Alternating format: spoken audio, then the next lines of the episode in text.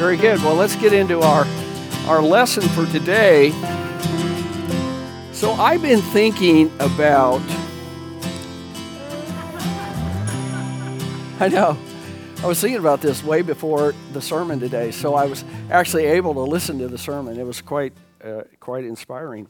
But uh, anyway, I thought what I would do today is tease your brain just a little bit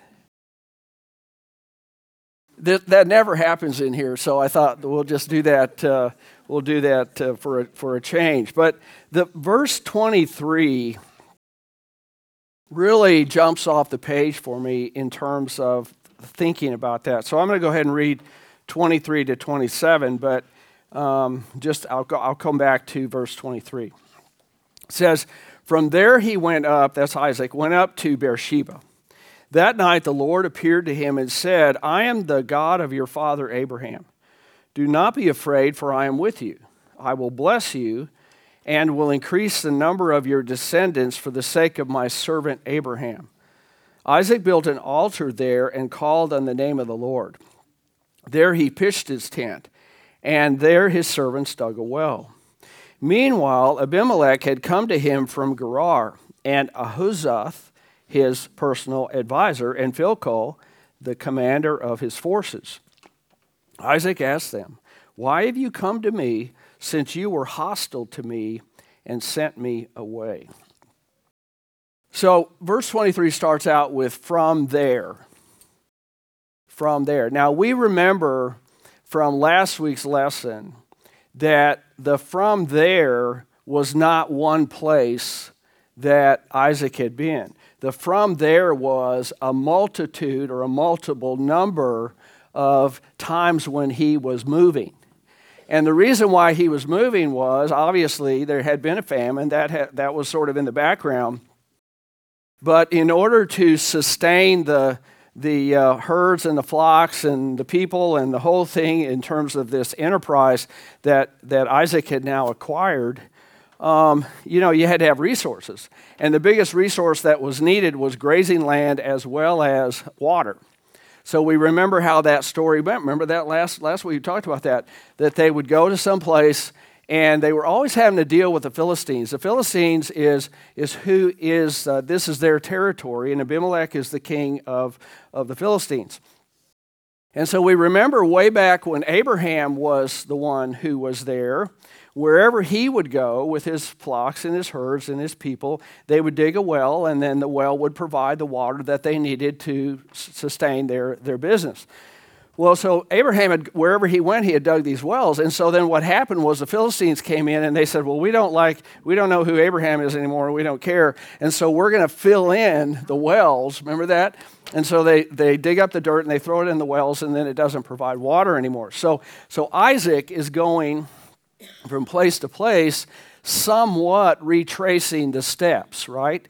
Because he's going to the place where they had, uh, had filled in the wells and he's digging them up again, and then you get, um, uh, then you get water.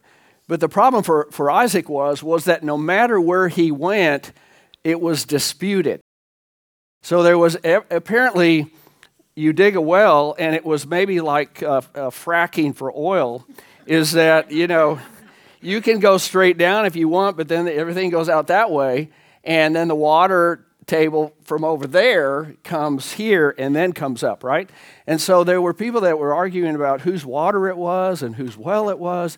And wherever he went, there was these, these disputes until he finally reached the, his last destination and he uh, dug a well and nobody cared, right? It wasn't a hassle.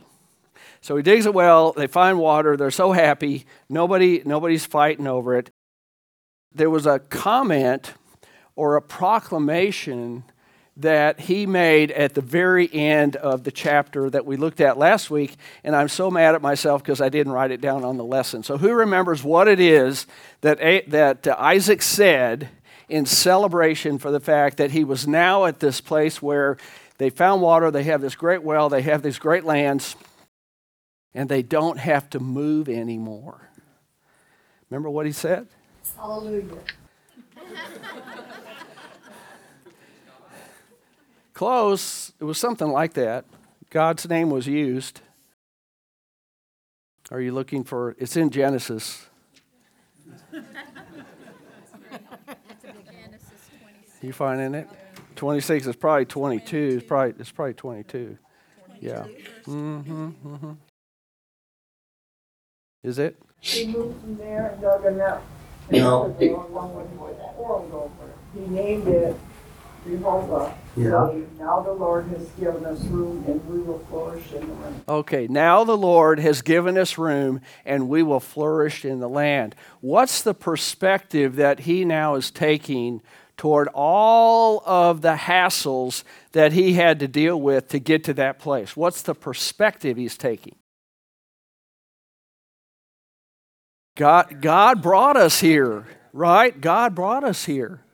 And so the, here's the thing that I've been thinking about is that it's making me wonder does God move his people geographically in order that they can then be closer to him relationally? Sometimes. Yeah, I mean, sometimes, okay. Yeah, I, I would buy that. Because wherever you go, there you are. So God has Wherever you go, there you are. Taking yourself. You know, I don't think we're going to remember anything else today except what you just said. Yeah. The corollary to that is that no matter where you go, you take you with you, right?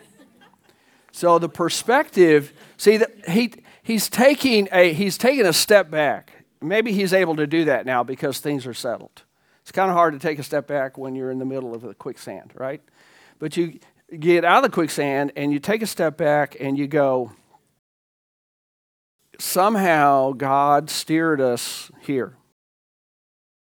And because we're here, we're going to flourish, but it's going to be because of what God's blessing is for us. It's not a, he doesn't say, oh, I'm so glad we're done with all that. I mean, he, you don't get that from him. What you get from him is, yeah, it was a hassle. Yeah, boy, there was a lot of arguments. There was all that kind of stuff. But now we're in a place where we can serve God and we can worship him relationally. And what it took was for us to move around geographically. See, I think that when people come to Texas from the north, you can just serve and worship God a whole lot better down here than you ever could up there, right? Yeah, Richard. You know, that's just what happened to Kathy. She just got switched. That's what happened to Kathy? No, no. Where's that bus? Now, are we breaking HIPAA rules again with this? No, the other day, the other day, yeah, I'm off the reservation again. Uh, She mislaid her glasses and she finally found out where they, she had left them and I happened to be, we were doing another errand, so I took her by. Okay, she has volunteered at a particular elementary school for several years. Right, volunteer. And, and, um, the pandemic and everything has Mhm. thrown a curveball and, uh, she's now at another elementary school Yeah, and she's gonna flourish. Yeah. It was, you know, she gets to mold a new librarian, so it's, Yeah. it's really, yeah, it- Yeah. he does move you around. He moves us around, but it, even if you, I mean, here's the difficulty you can't prove that. Right? You, you can't prove that because circumstances move us around, right? COVID moved us around. Uh, I have two friends that are both pastors of serving pretty what would be considered uh, high, high-powered, very um, uh, successful, whatever we mean by that, churches who are now taking calls and going someplace else. And of course, in our in our world of LCMS, wh- what we say is that God led the person to go do there. We say that, but you don't really mean it until later. Because initially, when God moved you to some place, it's like um, you later you go, "Oh, what was I thinking? Why did I give that up?" And and then later, you look back and you go, "Oh yeah, this was this is what God wanted." Okay, so we don't always see it in the in the moment, but it's a perspective that you take. You see, I guess what I'm trying to get at here is What is the difference that is made if you take the perspective that says, God brought me here and God is leading me here and God, that I'm going to have a way relationally to get to know Him better and worship Him in a, in a, in a different, significant way? That perspective puts a whole new, different light on any um, hassles that you have to deal with as a result of moving, as a result of relocating, as a result of whatever.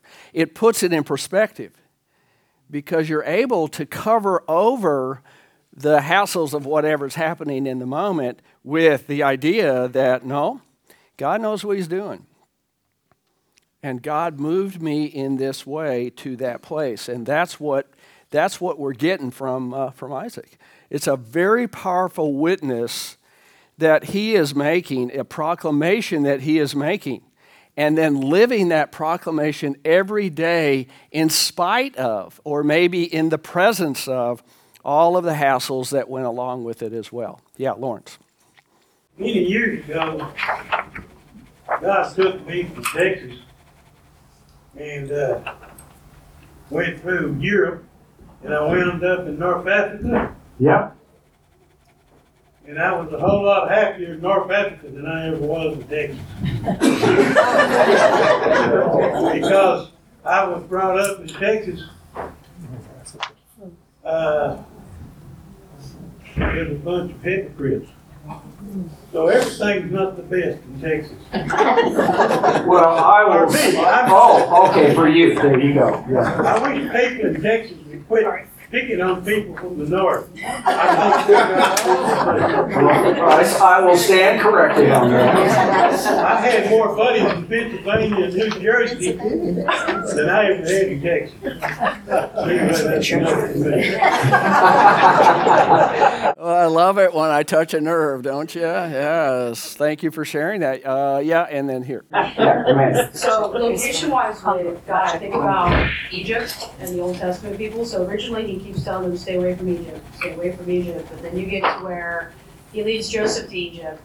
And then eventually his people come to Egypt because of the famine. Yeah. And then they're there for all the time until Moses. Right. And then they go through that entire crucible. And that is an entire geographical location that It they is. wander That's through right. the geography, and then they get to the land of milk and honey that Moses never gets to see. So you keep bringing up that geography thing, Yeah, and I just think of that crux of Egypt, mm-hmm. the same generation that we're going to be getting to, sure. and how that shaped the entire, I mean, most, Yeah. the beginning of the Old Testament. Yeah. There, I mean, God is not disinterested in geography. He's not. I mean, there's, there's purpose to geography for him. But at the end of the day, the thing that God cares most about is, is our relationship to him relationally. And, and so, because at the end of the day, that's the heart, right? That's where faith is. That's where trust, obedience, that, all that stuff that, that he keeps reinforcing.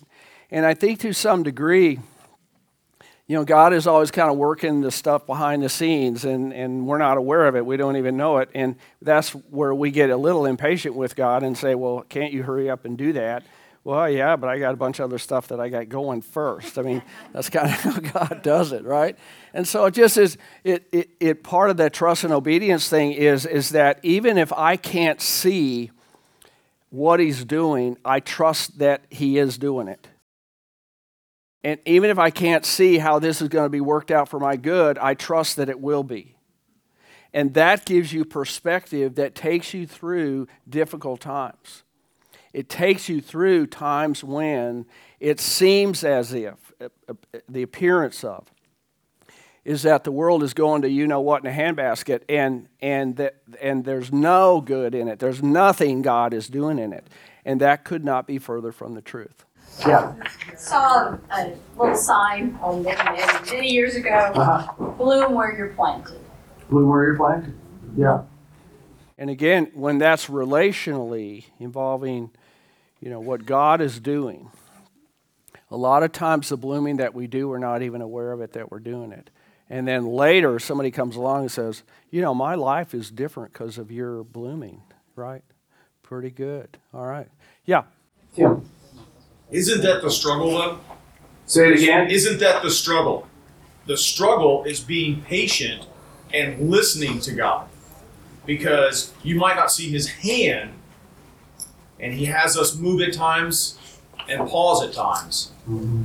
But listening and trying to find the heart of God or where we should be, mm-hmm. even the struggles that he puts us through, he puts us through those to maybe be able to valid- validate somebody else later on, uh, learn something from that to be a better witness, to be a better friend later on down the road when we are moved to a place and then we see why God had us move there. Yeah, it, I, I just think that uh, maybe this is just me. I've never been able to discern God's will until I tripped over it. And so it's like, it's like, okay, if God is moving you over here, or if He's giving you a job over there, or you know, whatever is the change that's happening for you, okay, is that sometimes you don't see it until afterwards you step back, and that's what's ha- that's what happened with Isaac was that he was able to step back from all of the hassles that he had with all of this moving and somebody fighting over what was his and the whole thing. But instead, he didn't give up on God. He didn't say, Oh, if God really loved me, this wouldn't have happened. He doesn't say that at all. In fact, what he just says is, Okay, finally, we're there. And now that we're there, God's going to bless us and go- we're going to flourish because of him. Okay? So now we can move on from uh, verse 23, we can move to verse 24. How nice is that, right? All this has occurred.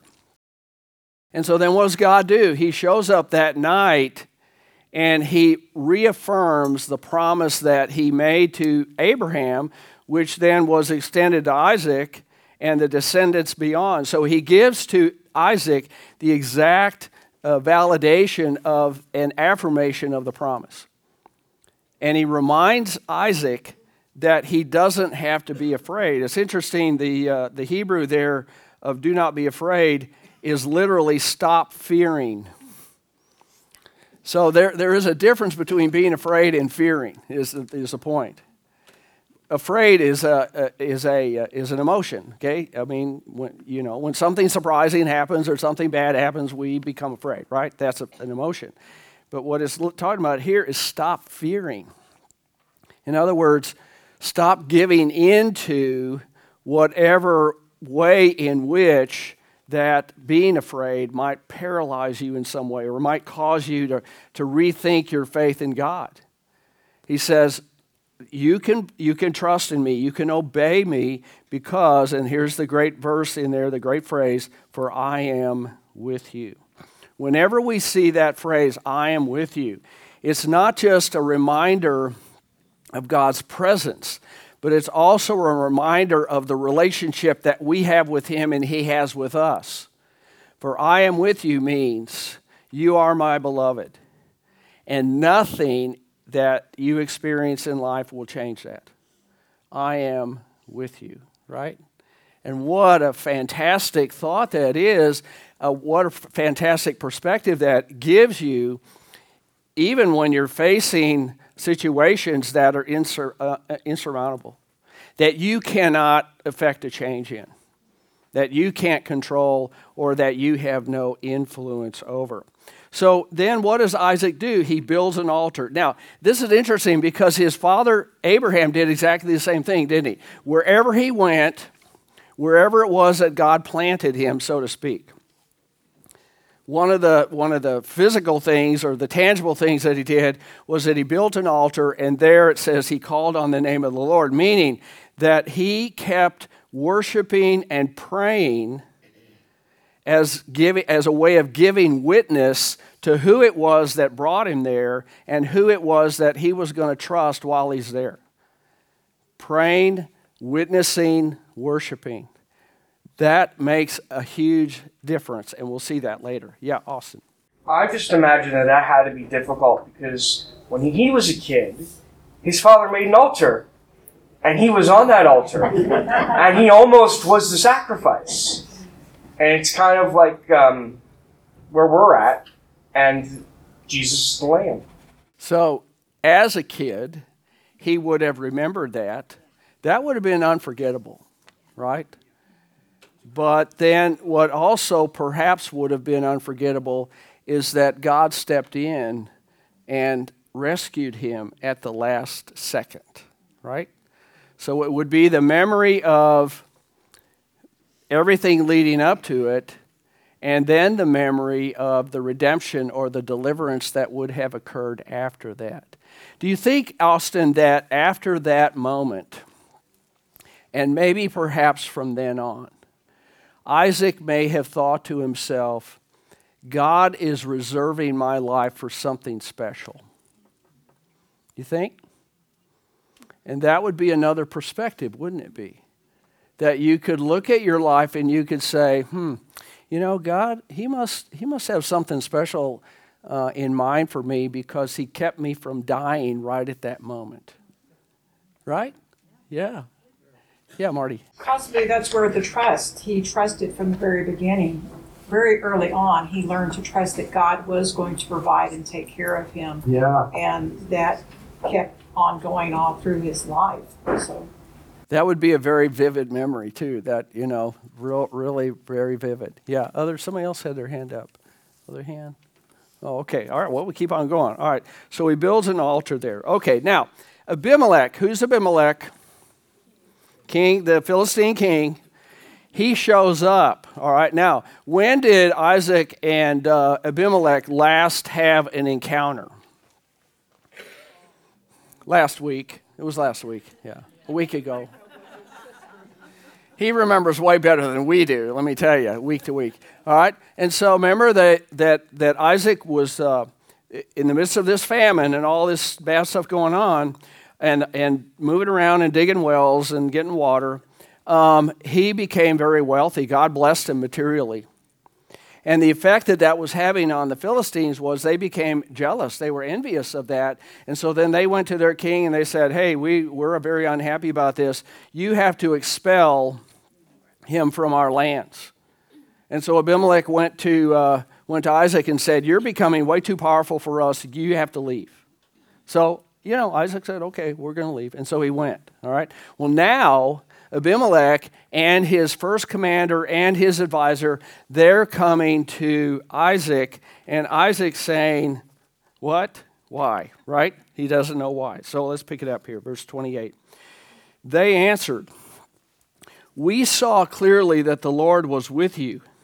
So we said, There ought to be a sworn agreement between us, between us and you. Let us make a treaty with you that you will do us no harm, just as we did not harm you, but always treated you well and sent you away peacefully. Man, is that guy a politician? And now you are blessed by the Lord. Isaac then made a feast for them, and they ate and drank. And early the next morning, the men swore an oath to each other.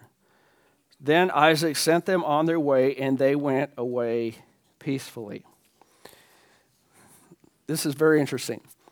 Abimelech, the Philistine king, who worships multiple gods, most notably of which includes child sacrifice and the sacrifice of prisoners and all those kinds of things. Okay, terrible stuff. He says, We saw clearly that the Lord was with you. Now, what is it that they saw in Isaac that would have led them to conclude that the Lord was with them? Pardon? Um, he got another well with water. Every place he went, he was successful. He was so his success is what they saw that would lead them to conclude that the Lord was with them. The problem with that approach, I, and I get it, is that there were a lot of wealthy people. There were a lot of people who dug wells and had had water. There was a lot of flocks that grew and herd and the whole thing. So it would have been that plus what? His father. His history. Could be, but it doesn't mention his father.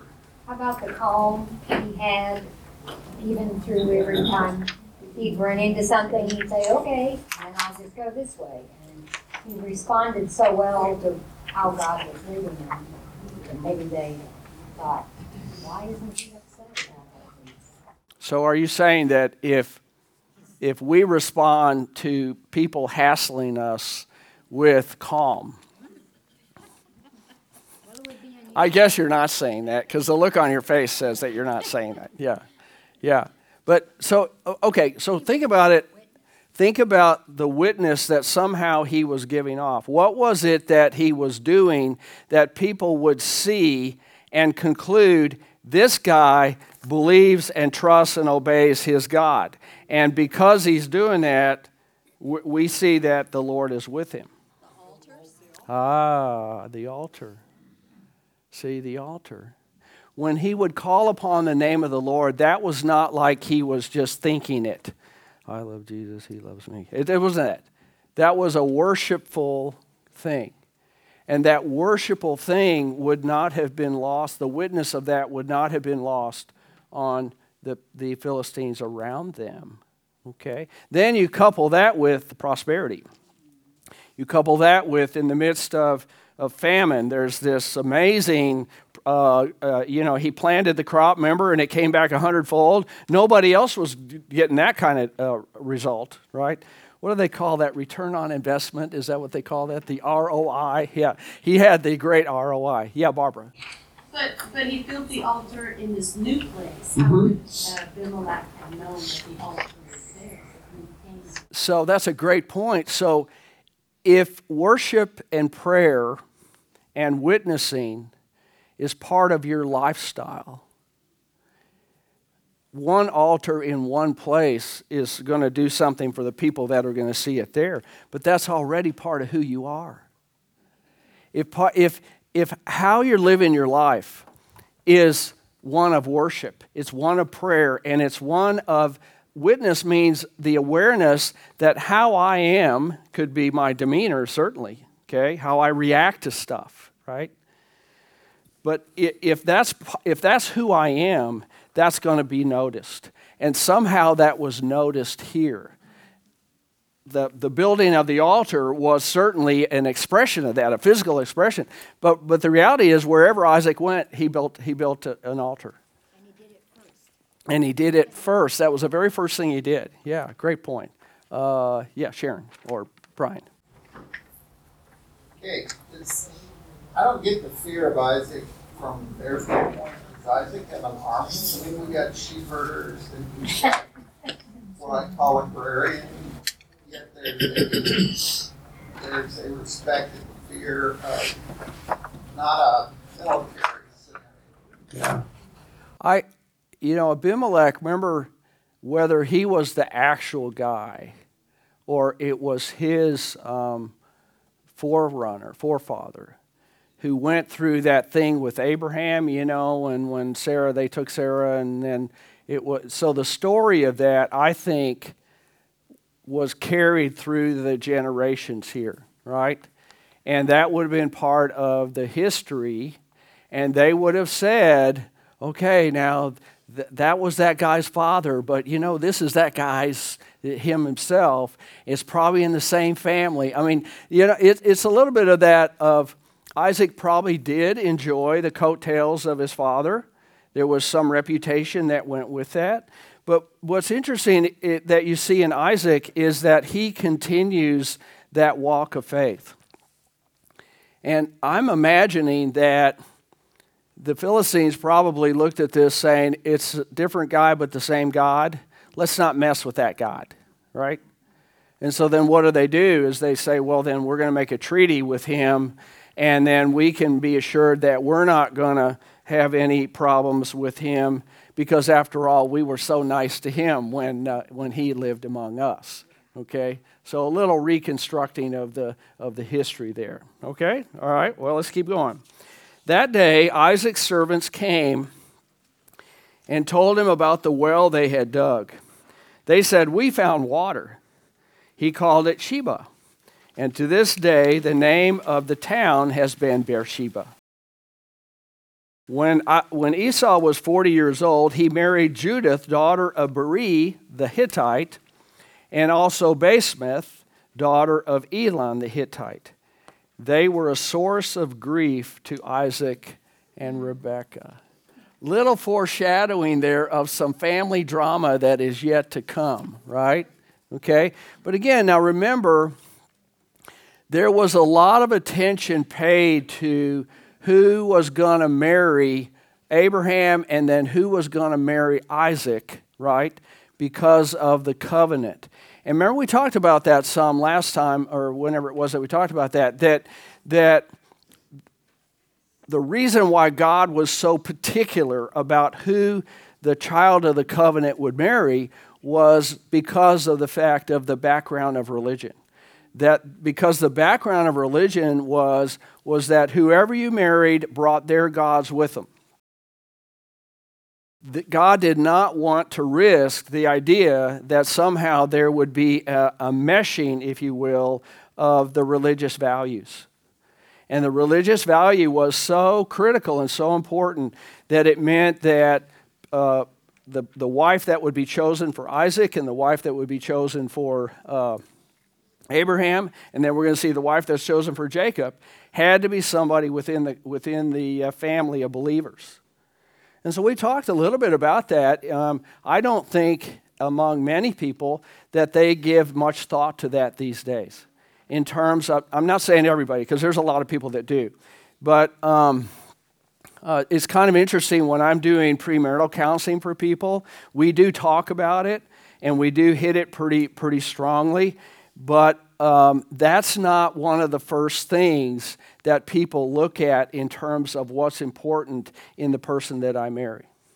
And it's not necessarily that, that somebody's going to be bringing their idols with them into the marriage. It's not like that. But what it often is, is that there is a religious um, or a biblical illiteracy.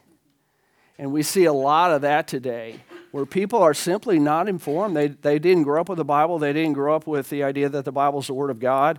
It's a nice book, right? It's got a lot of wisdom. There's a few teachings in there that are morally helpful.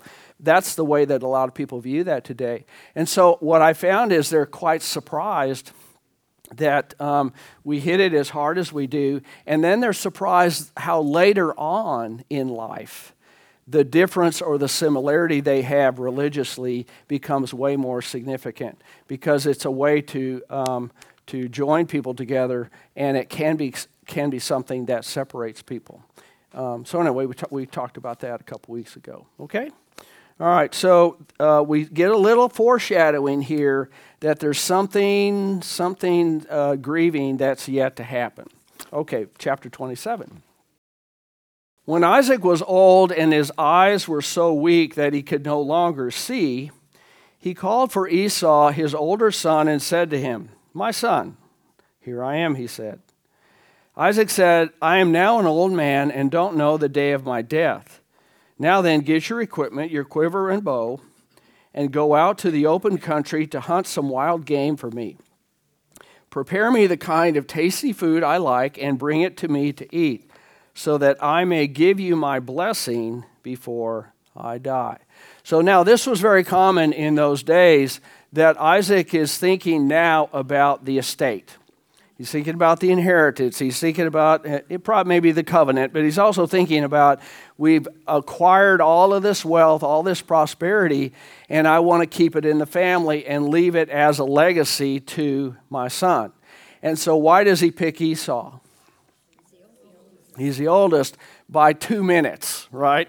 But apparently, that was, uh, that was enough to assure that, uh, that this was going to happen. So he says it to Esau, I want you to go out and, and I want you to do your thing. And we remember that the, remember the difference between Esau and, uh, and Jacob. What was the difference between them? Among, and this was one of them. Esau was a man's man. Yeah, Esau was a man's man. He'd go out and he'd hunt and living off the land and barbecuing stuff. And he might have had some spice mixture that we would like to discover today. I'm sure that uh, I'm sure that there were some wonderful, tasty aspects to that. All right, and so anyway, and then the other thing that was the difference is that Esau was uh, Isaac's favorite.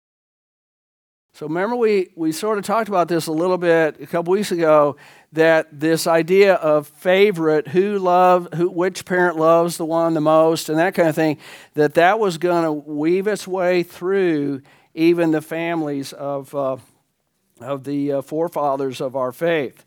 So, so he says, Go out and that I'm going to give you my blessing. So, little note here on the blessing uh, in your uh, study guide. A blessing was the way that the patriarchs passed to their heirs the blessings and responsibilities of the estate. Once pronounced, they could not be revoked, even if given dishonestly. And in this way, the blessing held the same authority as the king's edict. So included in the right. So there wasn't just like, oh, we're just going to like tell you what is next for you. There was actually a right, a, almost like a religious or a cultural uh, sort of rite of passage, if you will, that was uh, associated with that.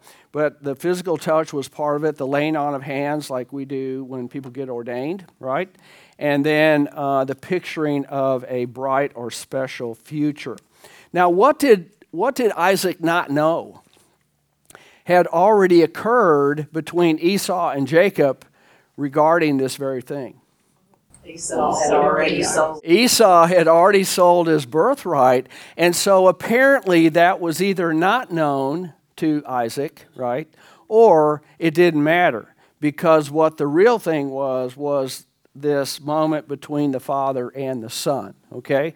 So at any rate, this is a big deal. This is not like just some little thing of here i'm giving you a book. Uh, this is like this is like the big thing. All right so verse 5 now rebekah was listening as isaac spoke to his son esau.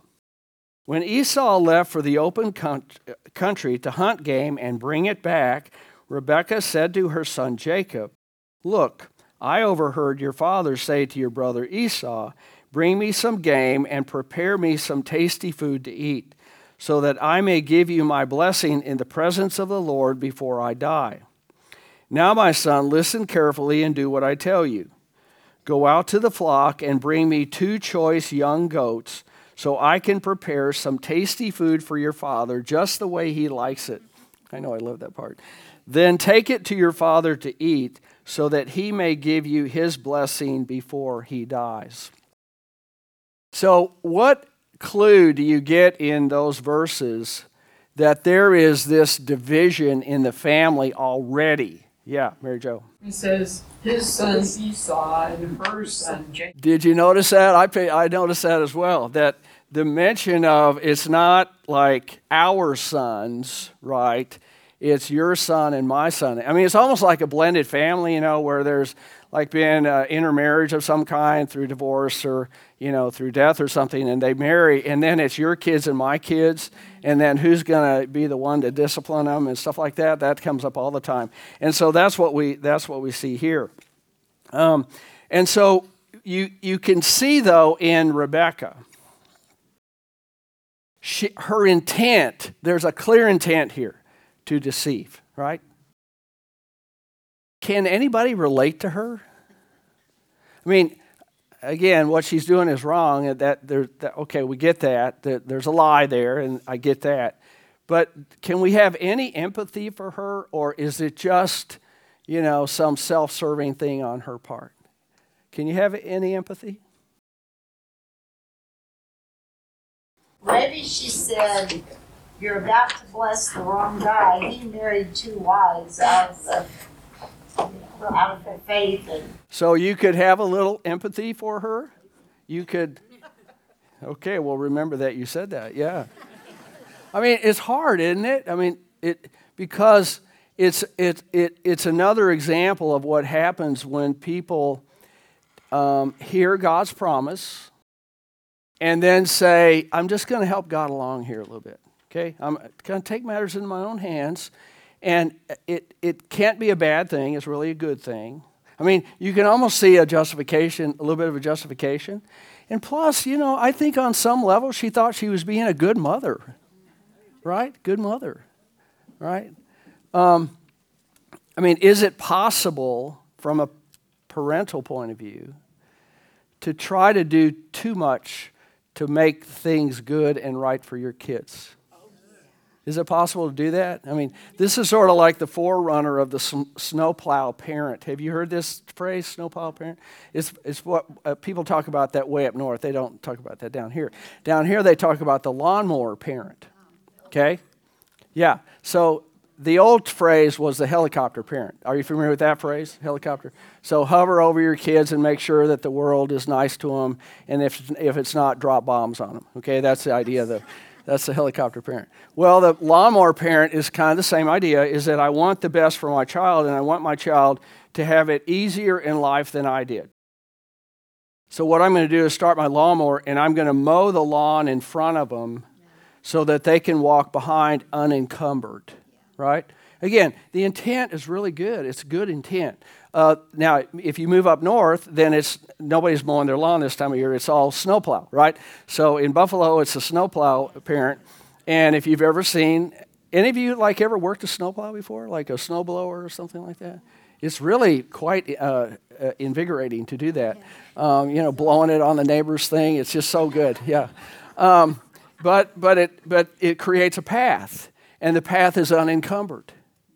And so you can see where the thought was a good thought. It was a good thought. It was like, I want to make it special for him because what would happen if only Esau got it and then uh, Jacob didn't get it? Um, how would Jacob feel? Oh, he would be crushed. He'd be devastated. What, a, what an awful thing. My brother got it and I didn't get it. And then my life is lousy and he's privileged and I'm not, and the whole thing, right? Yeah.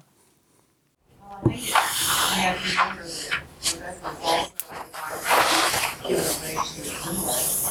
I, I said, so, so I mean, there was a history of deceit there anyway, and then women had so little power in that culture that they probably learned to act subversive and just kind of work behind the scenes. Yeah. and Make things happen. Yeah. The, it, it, it sort of is, again, this idea that I want, I want things to be better for my kid than I had for, for myself. Okay? And, and the reality is, is that you can do that too much. But you don't often know it until later, right? Because later, when your kid uh, has a difficult time handling the pressure of the path, right? Whatever that's going to hold, the kid will sometimes turn to the parent and say, I need for you to f- fix that for me. And that's when they're in, sometimes in college, those of you that are that are associated with college, you know, as professors maybe or administrators know, that there's a whole crop of freshmen today that have their moms and dads wake them up on Monday morning for class. Yeah, and so again, it's just the it, the intent is good, right? Yeah, my parents didn't do that for me, and that's how come I got in trouble most of the time. So it's just, you know, but what? uh, How else are you going to learn, right? How else are you going to? And so that's that's the idea: is taking away the opportunity to learn the hard way, right? Yeah, Eddie. Well, the cheating was that Rebecca uh, wanted to cook or prepare the tasty food herself. Yes. And not, not her son. That's right. Oh, that is a great point. Yeah. Yeah, where Esau was going to prepare it. Yeah. Yeah. So so her her doing for him was even going to go further, even though he was more of a man of the tents. You know, um, where Esau was out hunting and getting stuff, uh, Esau or, or Jacob was always around the tents, and that was one of the things that uh, uh, that Rebecca liked about him. They had just a tight relationship. So that's an excellent point. Yeah, excellent point. And and the, the phrase there, "tasty food," shows up in, in kind of both both uh, what she says as well as what uh, what he says. So again, we can only wonder what uh, what that would have uh, what that would have tasted like. Had a particular taste for certain things. Yeah, I figure um, I don't know if they had mesquite over there or you know if it was hickory. You know, um, yeah, olive branches. Yeah, I'm sure it was probably pretty good stuff. Yeah. You know, This reminds me in Romans about where Paul writes, we can rejoice too when we run into problems and trials. Yeah. He talks about building our strength. That's So right. way, Yeah. You know, if you're going to plow the path for your kid, you're weakening them. Yeah, you know, there was an old saying that a lot of us grew up with um, that is not promoted anymore.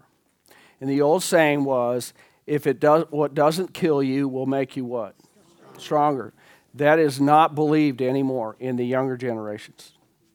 The younger generations believe that um, uh, it should be avoided at all costs.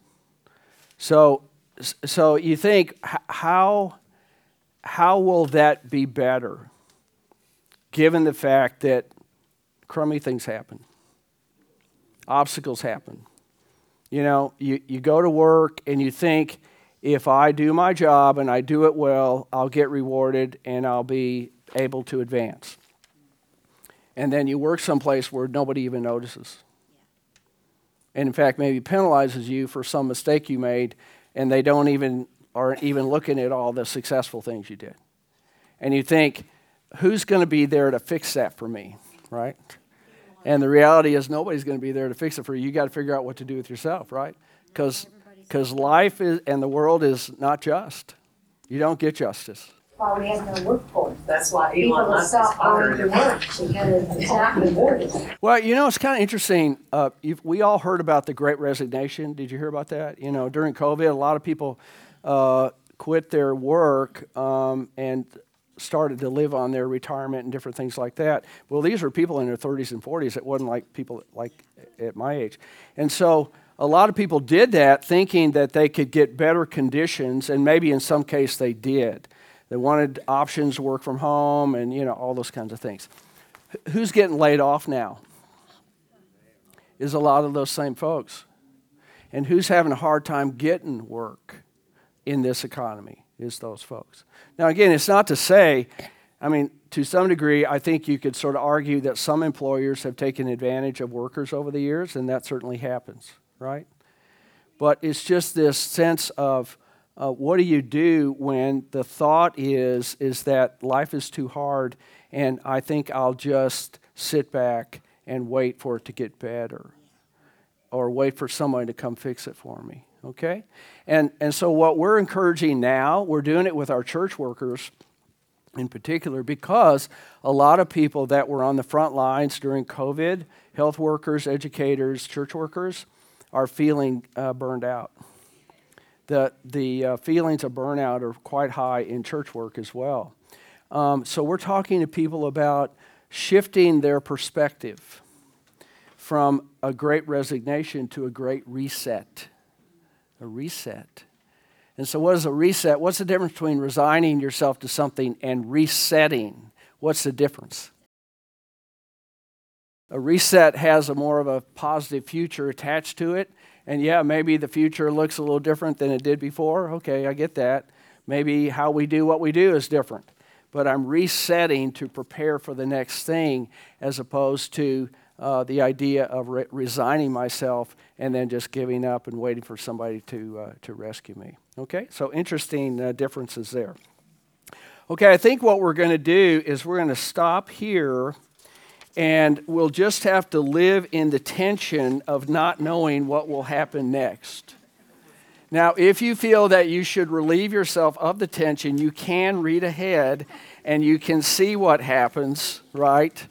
Or just go on some channel on TV and see the movie, all right? So, either way, you can do it, but we'll pick it up here with this, uh, this invitation that a mother is inviting her son to conspire against their father in order to receive some blessing in life. And what I want you to think about is with the blessing comes some consequences. And maybe that happens more than just in the Bible, okay? All right, let's close with prayer. Heavenly Father, thank you for our time together.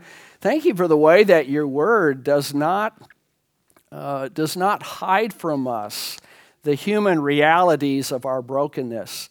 It's amazing, Lord, as we go through all of these stories, how the brokenness of families and of people and people trying to do the right thing, but it blows up in their face, and all those kinds of things so mirrors our lives today. And yet, the, the thought or the, the, the teaching that, that permeates that whole, all of that is how faithful, God, you are to your promises in spite of our weakness and, and, and dysfunctionality and all those things. You are the God of mercy, you're the God of compassion, and you are the God of promise. So, Lord, help us in these days when there's so much noise going on around us, so many things, so many people clamoring for, for the direction of life that we need to take and the things we need to believe in. Help us to keep our focus and our faith and our obedience on you. Because at the end of the day, the promises you make to us that we are your beloved, that you love us, that nothing changes that, and that's why you sent Jesus to be our Savior. That's the thing that we can build our lives around. And that's the perspective we can take. So watch over us this week, dear Lord. We got Thanksgiving coming up, lots of people on the road traveling, lots of thoughts going on about many different things. But help us to stay safe, help us to stay close to you and to each other until we're together again next week. And we pray those things in Jesus'.